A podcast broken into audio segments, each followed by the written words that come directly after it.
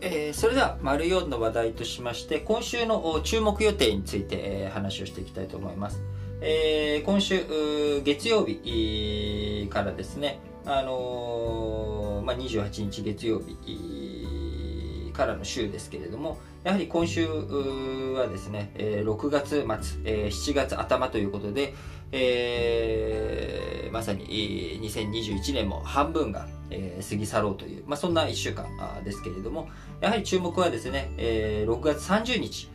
水曜日に皇位継承のあり方に関する有識者会議、こちらが出てくるということと、香港国家安全維持法の施行から1年ということになります。そして、えー、翌日7月1日にはですね、中国共産党の創立100年ということになります。えー、中国共産党創立100年ということで、1921年に中国共産党ができてから100年と、えー、100周年、いろんな話題出てくると思います。えー、この1週間もですね、えー、7月のこの共産党創立100年を控えて、え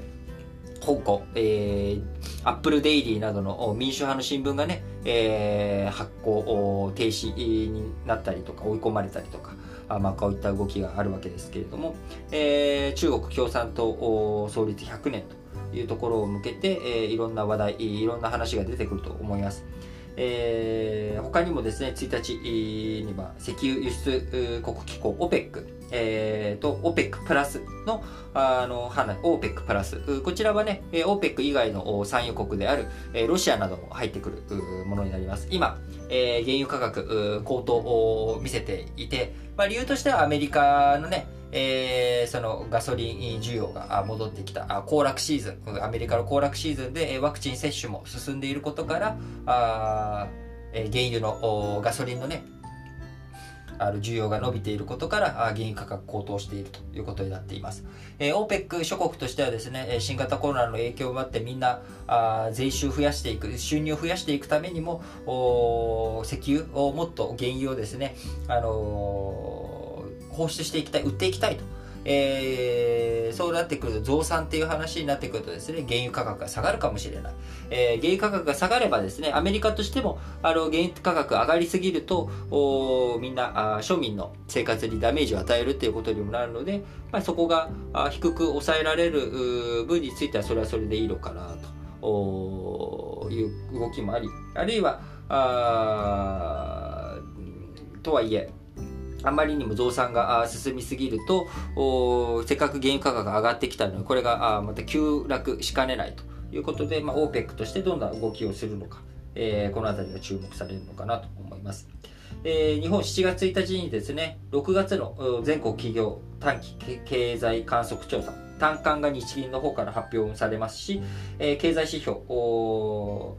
えー、火曜日の6月29日は5月の有効求人倍率とか完全失業率、こういったものが出てきます。えー、そういったものをしっかりと見ながらですね、もう2021年も半年が過ぎてしまいましたので、えー、今後のね、動きを見据えていく上でも非常に大切なポイントになってくるのかなと思います。えー、そして7月4日、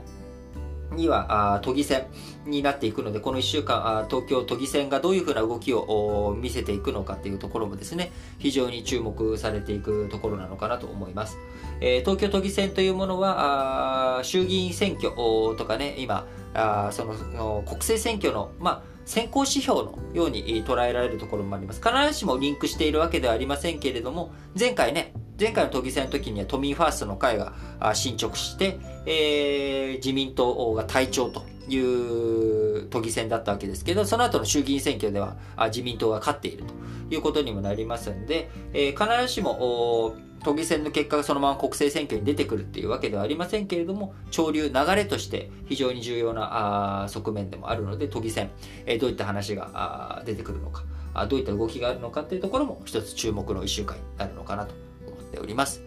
それでは次の話題に行きたいと思います。